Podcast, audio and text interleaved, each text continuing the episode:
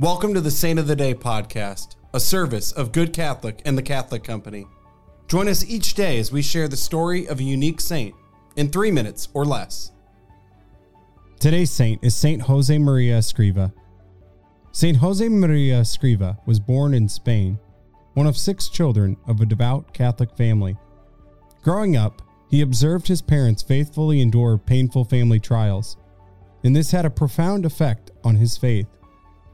As a teenager, he discovered his vocation to the priesthood when he saw the path of footprints in the snow left by a barefoot Carmelite friar. He then experienced a radical conversion.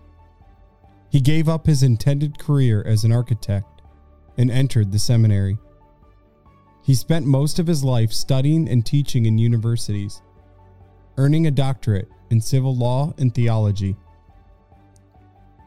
St. Josemaria lasting impact lies in the foundation of Opus Dei, an organization of laity and priests dedicated to the universal call of holiness and the belief that ordinary daily life is an authentic part to sanctity.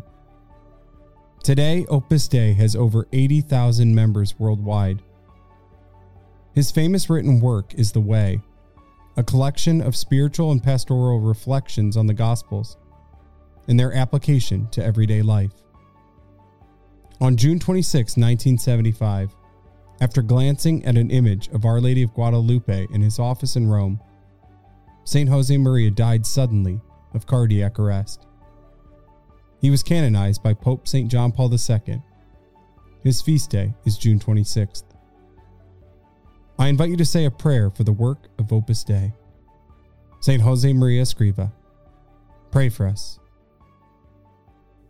Thank you for tuning in. This is a Good Catholic podcast. If you like what you heard, check us out at goodcatholic.com and make sure to subscribe.